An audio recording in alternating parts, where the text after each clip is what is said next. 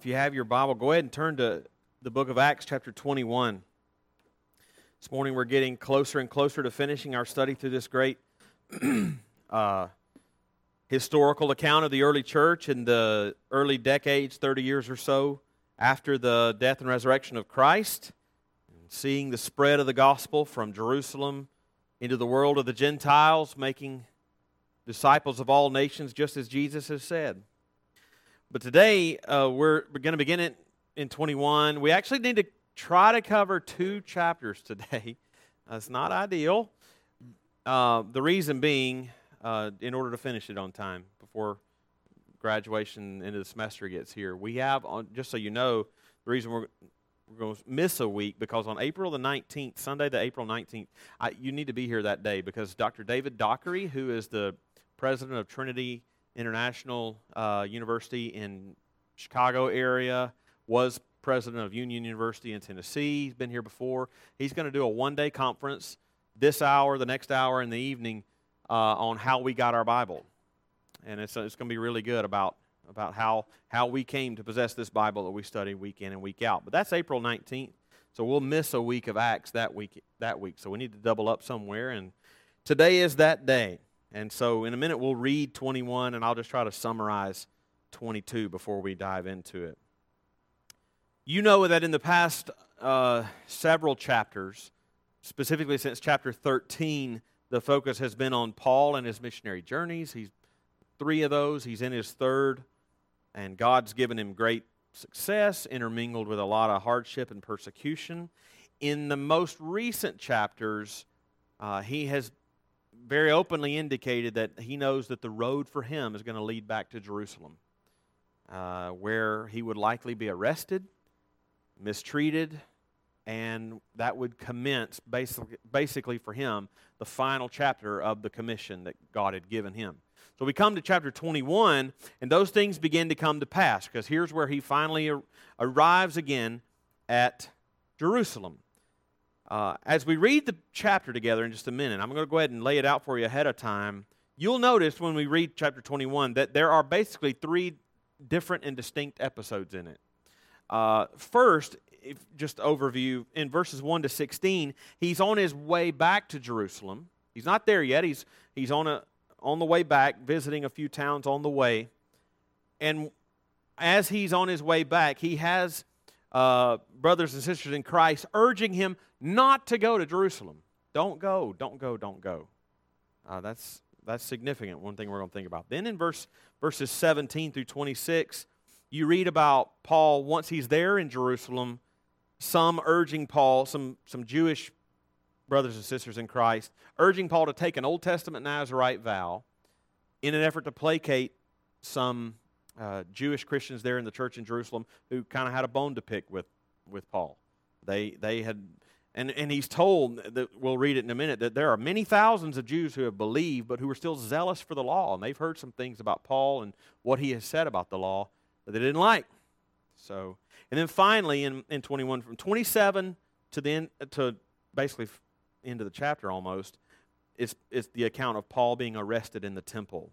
Then chapter 22 is going to be his, his speech mostly and his defense against the hostile crowd. So before we go any further, we should probably read uh, at least part of this text, chapter 21.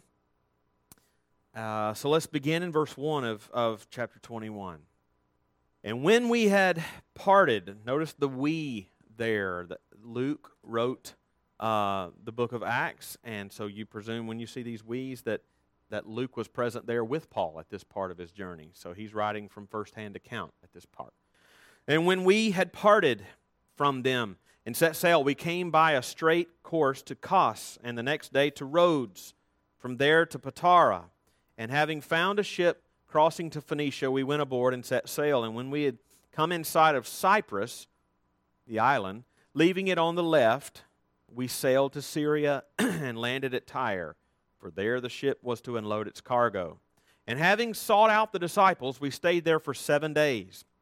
And through the Spirit, they were telling Paul not to go to Jerusalem. And, I, and when our days were ended, we departed and went on our journey, and they all, with wives and children, accompanied, accompanied us until we were outside the city. Kneeling down on the beach, we prayed and said farewell to one another. Then we went on board the ship, and they returned home. When we had finished the voyage from Tyre, we, we arrived at Ptolemais, and we greeted the brothers and stayed with them for one day. On the next day, we departed and came to Caesarea, and we entered the house of Philip the evangelist, who was one of the seven, and stayed with him. He had four unmarried daughters who prophesied.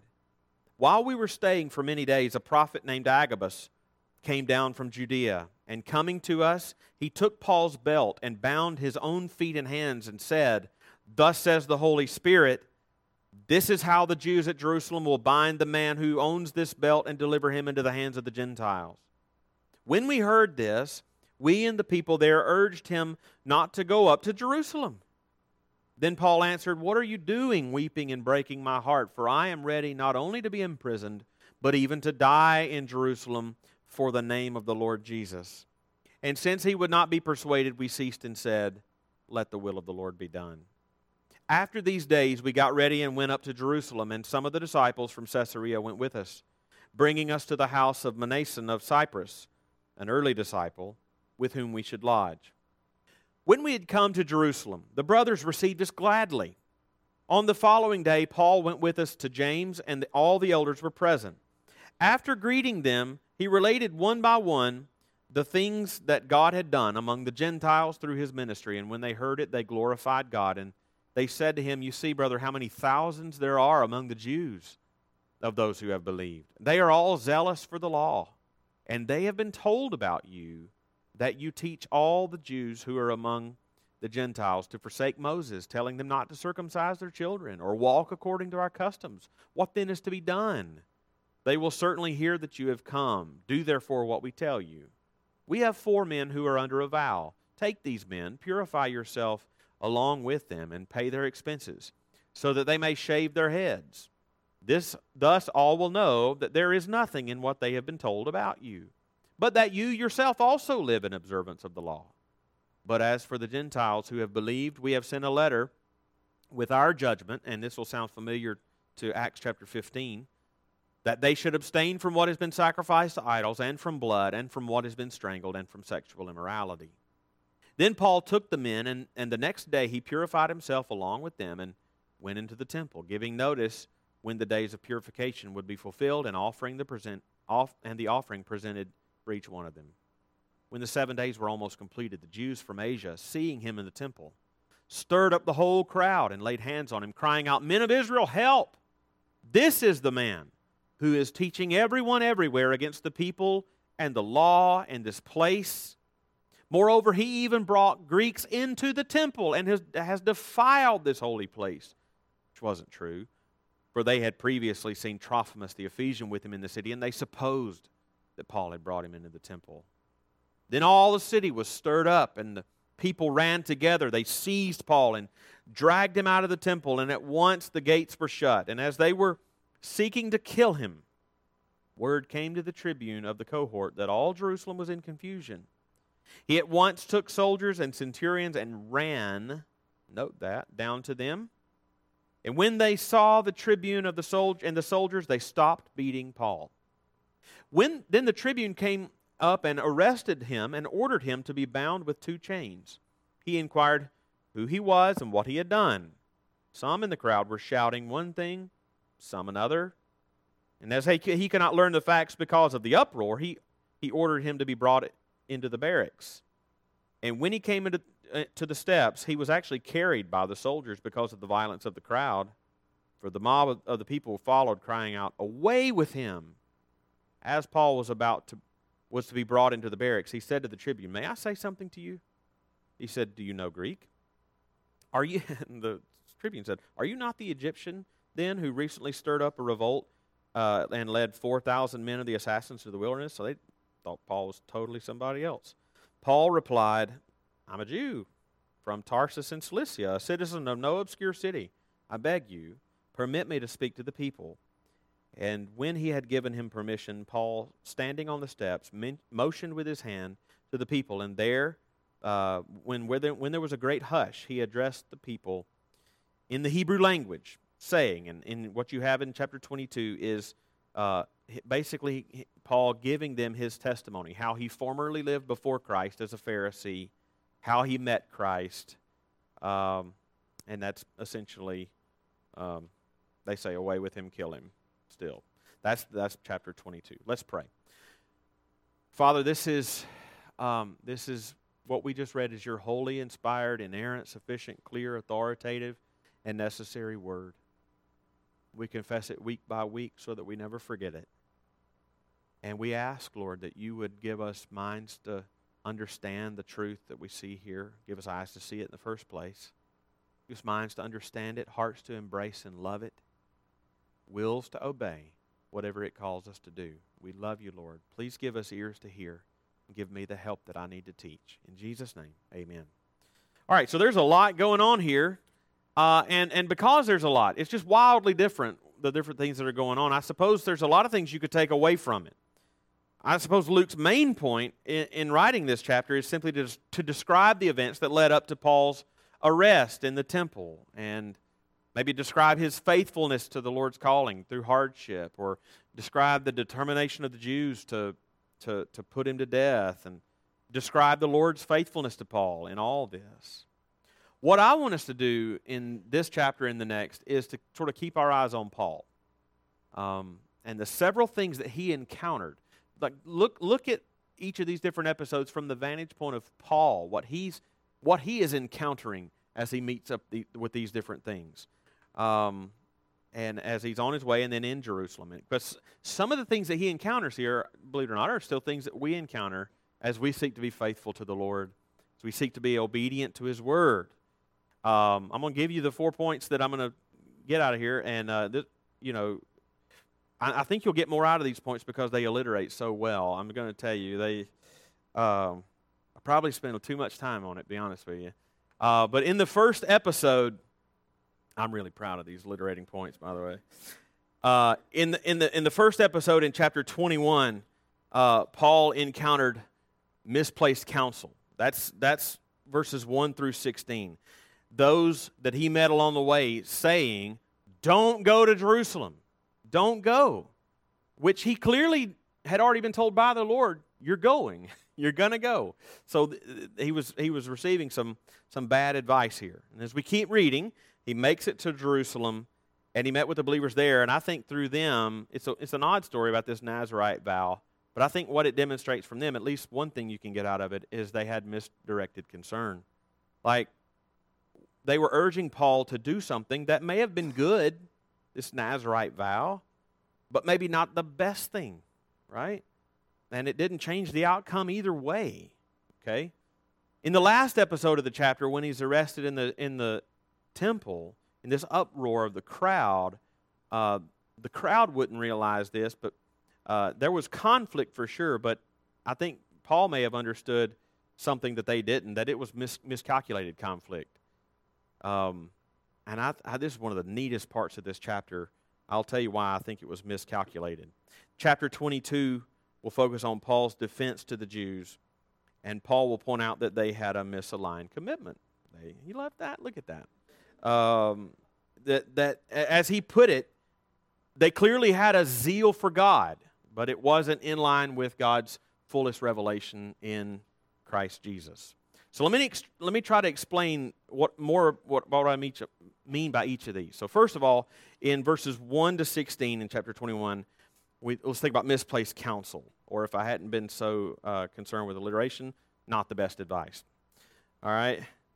So this part of chapter 21, these early verses are actually much debated among New Testament scholars and commentators. Uh, often the discussion and the debate revolve around these prophecies mentioned, and uh, they are tricky passages for sure. The, the first curious statement here is what we read in verse 4. Look there again. Verse 4 says, um, And having sought out the disciples, we stayed there for seven days, and through the Spirit, they were telling Paul not to go to Jerusalem. Now, to the careful reader of Acts, or if we weren't like had a week between every chapter that we're looking at it. In other words, if we had just read this right after we read chapter 20, it might sound a little curious that through the Spirit, they were telling him not to go because it was just in the last chapter that Paul had said in chapter 20, verses 22 and 23, he told the Ephesian elders, And now behold, I'm going to Jerusalem constrained by the Spirit. Right? Not knowing what will happen to me there, except that the Holy Spirit testifies to me that in every city of imprisonment and afflictions await me. So Paul has already been told and convinced by the Holy Spirit of God that he is going to Jerusalem. And not knowing exactly what would happen there, but assuredly imprisonment and afflictions. So going back to 21 4, uh, it wouldn't make sense. It wouldn't make sense for in, in, in chapter 20, Paul is saying, I'm constrained by the Spirit. The Spirit is testifying to me. I'm going. And then come here, and through the Spirit, they're telling him not to go. Like it wouldn't make sense for uh, the Spirit doesn't speak out of both sides of his mouth, is what I'm trying to say. So, for this reason, I think that when it says in verse 4 that through the Spirit they were being they were telling him not to go, it most likely means that the Holy Spirit was testifying to them, just like he had to Paul and some others, that hardships and imprisonment and afflictions await him in Jerusalem, and it was their interpretation.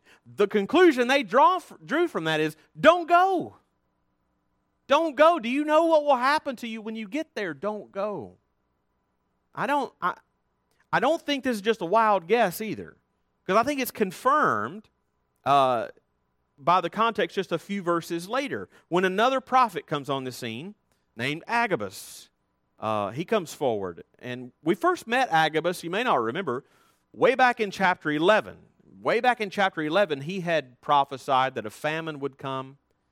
And Luke actually says in chapter 11 that that came to pass. It came to pass in the days of Emperor Claudius. So Agabus had already been confirmed as a genuine prophet of God. He foretold a famine that actually came about. And he comes here again in chapter 21, and he not only, in a, in a style very much like the Old Testament prophets, he not only speaks a prophetic word to Paul, he acts it out. That's very much Old Testament style. You might remember Ezekiel laying on his side for a long time, or, or Isaiah actually walked around buck naked for three years prophesying um, of how their enemies would overtake them and strip them of everything. If you don't believe me, just look it up. Agabus, here in, in, in, in verse 11, comes up to Paul and he takes Paul's belt and ties up his hands and feet with it and prophesies that in that fashion, the Jews will, will deliver him over to the Gentiles. Now, you can read later in chapter 28, the last chapter of Acts, when after the fact Paul was uh, in trial, uh, about to stand trial before Caesar, that Paul says it basically happened just as Agabus said. So this is a genuine prophecy from God, just as much an inspired prophecy as you find in the Old Testament. But notice what we see in verse 12. They said, When we heard this, when we heard what Agabus said, which was very much in line with what the Spirit had told Paul, when we heard this, we and the people urged Paul not to go up to Jerusalem. So they take Agabus's uh, God inspired prophecy of Paul's upcoming dangers in Jerusalem that agree precisely with what the Spirit had already told Paul himself, and they interpret that as don't go. Don't go. Just like in verse 4. So it wasn't the Spirit saying don't go. The Spirit's not speaking out of both sides of his mouth. The Spirit is saying go. And you're going to have danger there. Go, though. They interpreted it wrongly telling him not to go. So when Paul says in verse 13, I'm going, uh, that he's determined to go anyway, interestingly, they say in verse 14, uh, let the will of the Lord be done. So it's like, it's like they knew the difference. They knew the difference. It was, not, it was simply their desire for Paul not to go. Um, it was very possible that it nevertheless was God's will for him to go, even though they didn't want him to. So Paul had a clear direction from the Lord but on the way, he, he encountered some misplaced counsel from very well meaning brothers and sisters in Christ, telling him not to do the very thing that the Lord told him to do. Now, that is something we still face. You may, you may have faced. You may face in the near future. Who knows? Um, we have the inspired, inerrant, sufficient, clear, authoritative, and necessary scriptures before us, the whole counsel of God, sufficient for every good work to thoroughly equip us, and we have the Holy Spirit of God within our hearts and, in, and among each other to give us wisdom and counsel, to guide us and direct us, just as He directed Paul here. We know the will of God, and He calls us to be faithful to it. And as we are seeking to be obedient to the clear, revealed will of God, we may have well meaning friends that lead us to second guess that or lead us to, to, to not do it altogether. It may, go, it may be going on a mission trip, it may be going. Uh, on a, on, to do missions longer term. It may be going to a hard place in the world. It may be serving in some role in the church you've never served before. It could be any way in which you are trying to take your walk with Christ more seriously. There will very often be misplaced counsel or advice trying to talk you out of it. So stay close to the Lord daily in His Word and in prayer and in obedience so that you can discern for yourself His confirming voice over those around you. Jesus said in John 10, My sheep, my sheep hear my voice. And I know them and they follow me. So listen to the counsel around you. I'm not saying don't receive counsel, but don't take every piece of advice you get as a word from the Lord. Test it by the scriptures. Test it by the scriptures, which is the very word of God Himself. Sometimes you have to be obedient to the Lord despite a lot of good willed, well meaning advice.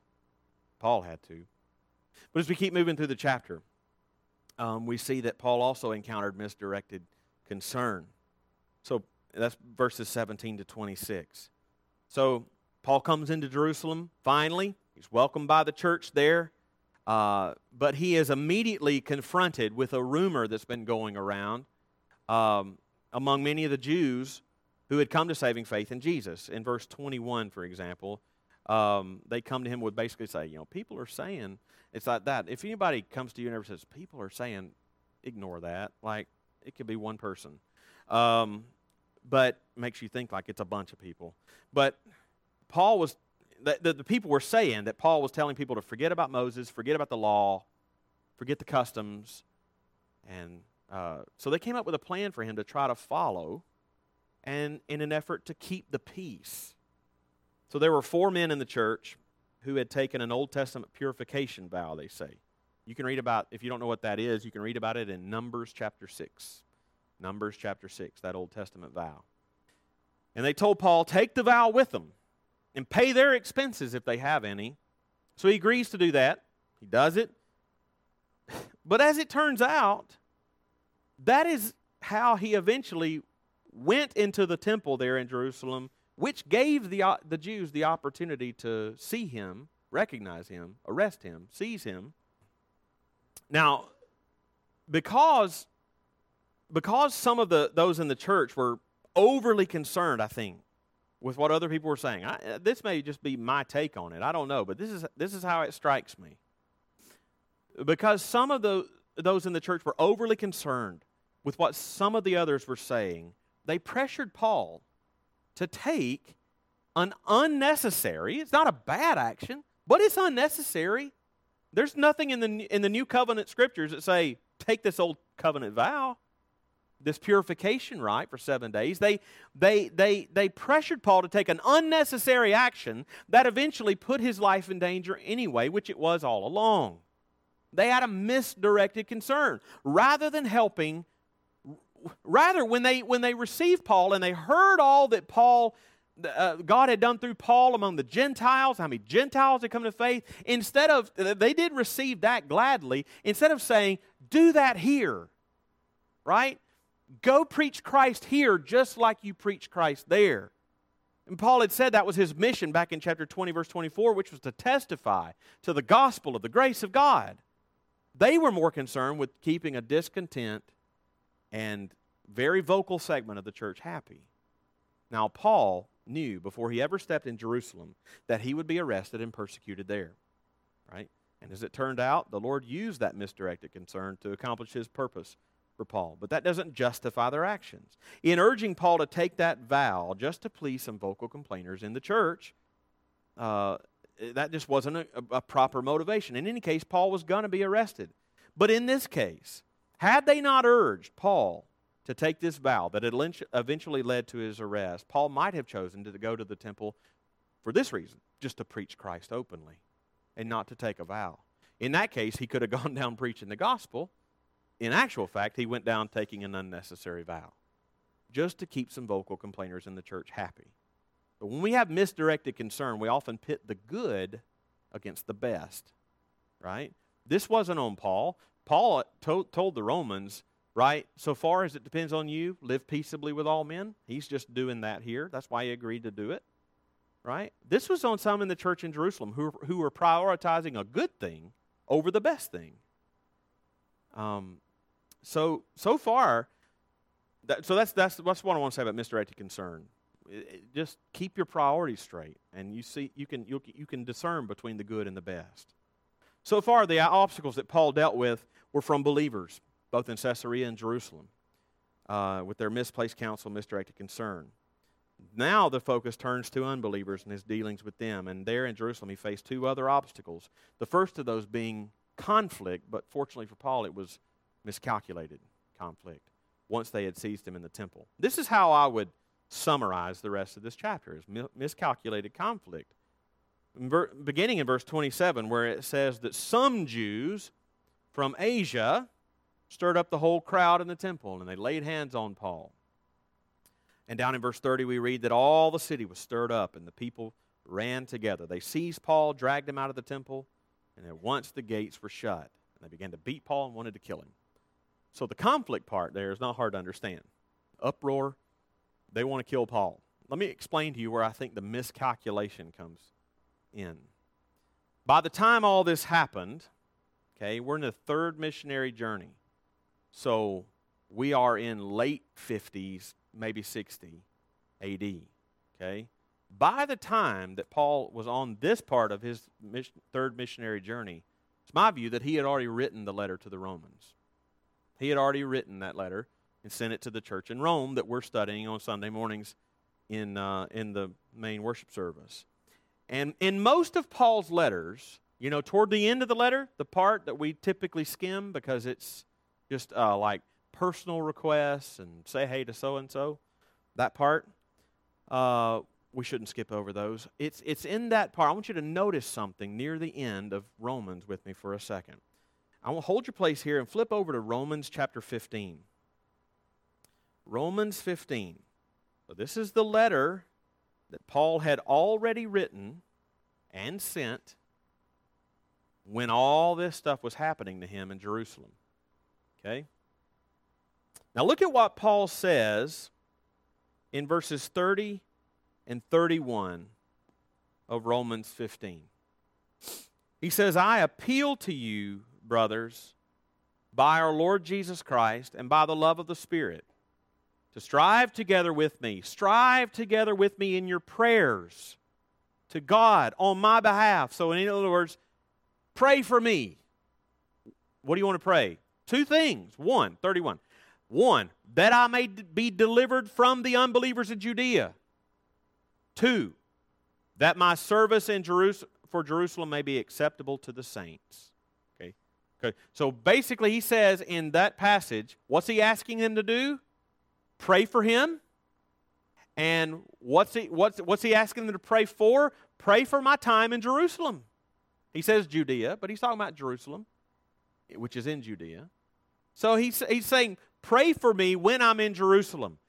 And he says two specific things. One, that he would be delivered from the unbelievers there, that they wouldn't kill him. And two, that he would be welcomed by the church in Jerusalem. That's the two things they're praying for that I would be delivered from the unbelievers, welcomed by the church in Jerusalem. Okay?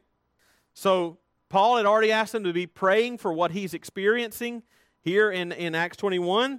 I think that was the big miscalculation. There's no way they could have known that, but it was a big miscalculation of those uh, causing the conflict. You can turn back to Acts 21 now. The, the Jews started the conflict thinking they were in the right. They didn't realize that God wasn't on their side at all. Right? God was on Paul's side, and there was a church in Rome praying for this very moment. Right? And we go back to Acts 21, and we've already seen God answer the second request, which was that the church in Jerusalem would welcome us.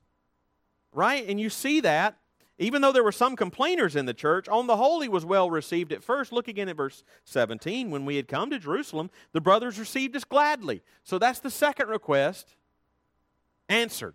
The church received him gladly. And it says, it says in verse 20, they glorified God. That's one answered prayer. But what about the first prayer? That we would be delivered from the unbelievers. Deliver, pray that I would be delivered from the unbelievers there in Jerusalem. Okay? Because right now, they got a hold of him. They're beating him. They want to kill him. So how is this going to happen? I think this one is an- that that prayer request is answered here in this chapter as well. I want you to see it. As they mobbed Paul and were beating him and trying to kill him, notice carefully verses 31 and 32. It says, "And as they were seeking to kill him, word came to the tribune of the cohort that all Jerusalem was in confusion."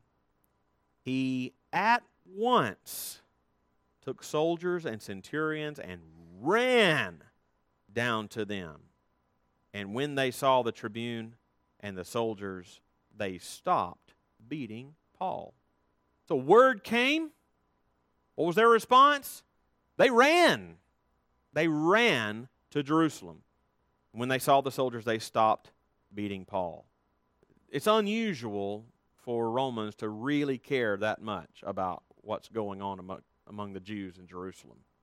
They just didn't care that much. It's unusual that they ran. because a church 1,300 miles away in Rome was praying, some Roman soldiers felt it necessary to go tell his superiors about the trouble in Jerusalem. And because a church 1,300 miles away in Rome was praying, these soldiers didn't walk, they ran to see what was going on and Paul was delivered from his attackers by being taken away by the authorities. Going to jail was deliverance. But actually, the trouble uh, wasn't all over yet. Humor me for a second and flip over to just uh, one page to chapter 23. Paul, here in chapter 23, we'll study this next week. Um, in 23, he's still in jail. And uh, look at verse 12. When it was day, the Jews made a plot and bound themselves by an oath neither to eat nor drink until they had killed Paul. You wonder when they ate and drank again. Uh, now, so that, that's their oath that, that they're let's let's let's make an oath. Let's kill Paul. Let's figure out a way. They're going to ambush him in prison. But look what happens. Verse 16. Now, the son of Paul's sister heard of their ambush. So he went and entered the barracks and told Paul. Of all the people who could overhear their plot, Paul's nephew heard it. Paul's nephew was there, right? And he heard it and went and told Paul. Paul was able to tell the authorities, and because a church 1,300 miles away in Rome was praying, those authorities actually believed Paul and did something about it. They easily could have dismissed what Paul was saying as paranoia or something like that, but they believed Paul and they did something about it. And did they do, do something about it? Yes. Look at what they provided Paul in answer to their prayers in verses 23 and 24. Then uh, he called two of the centurions and said, Get ready 200 soldiers and 70 horsemen and 200 spearmen to go as far as Caesarea at the third hour of the night. Also provide mounts for Paul to ride and bring him safely to Felix the governor.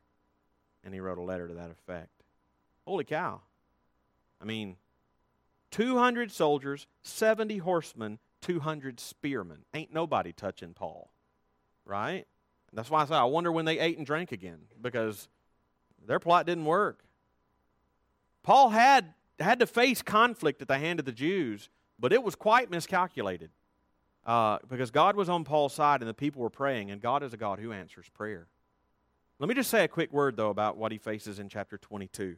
I hate that we don't have time to look uh, at this carefully. But it is essentially Paul being given the, the opportunity, as he's being carried away, to say something to the Jewish crowd. He shares his, his testimony, but what he faces in them as he shares is misaligned commitment. What do I mean by that? Notice what he says about those Jews in verse 3. He says in verse 3 I'm a Jew born in Tarsus in Cilicia, but, but brought up in this city, educated at the feet of Gamaliel, according to the strict manner of the law of our fathers, being zealous for God as all of you are to, to, uh, to this day. Being zealous for God as all of you are this day. Right? So he acknowledges there's a zeal in them. A zeal that they perceive is a zeal for God. But remember, was it really? Remember what the Jewish complaint about Paul was in chapter 21. What it was in chapter 21, verse 21, not on the screen. Well, just remember that it, their complaint about Paul was that he was telling Jew, Jews not to walk according to the law, not according to their customs. Their customs, it says. Zeal for traditions, customs and traditions that Christ brought to an end. I take from that as much as those Jews believed they were zealous for God, they were actually zealous for their customs, zealous for their traditions. And Paul would confess that about himself in Galatians chapter 1. He said he had zeal for his traditions beyond many of his own age. Right? Paul, and it blinded them. Paul shared the same gospel, the same testimony with them as he had in countless Gentile cities up to that point. And even in places in those Gentile cities where he was stoned in Lystra or, or chased down in Thessalonica, even in those cities, there were pockets of those who believed and repented and believed. Even in Athens, when it said some laughed at him, some didn't really care and said, We'll hear you again on this matter, some believed. Right? But as he as he comes here, and the same gospel is presented to them, they cried out in verse 22 these supposedly zealous for God, away with such a fellow from the earth, not just from here, but from the earth. He should not be allowed to live. Paul had already written Romans at this point, remember, and in chapter 9 and in chapter 10, he says this was one of the deepest sorrows of his life to see his people rejecting Christ and rejecting the gospel. But all I want to say and leave you with here is their rejection here, as violent and vehement as it was, was not due to an ina- inadequate testimony, was not due to an in- inadequate gospel, right? It was to a people blinded by their own misaligned commitments and their own hardness of heart for that reason. But it wouldn't slow Paul down from sharing the gospel, presumably with Caesar himself by the end of the book. And it shouldn't discourage us or slow us down either. All right, let's pray.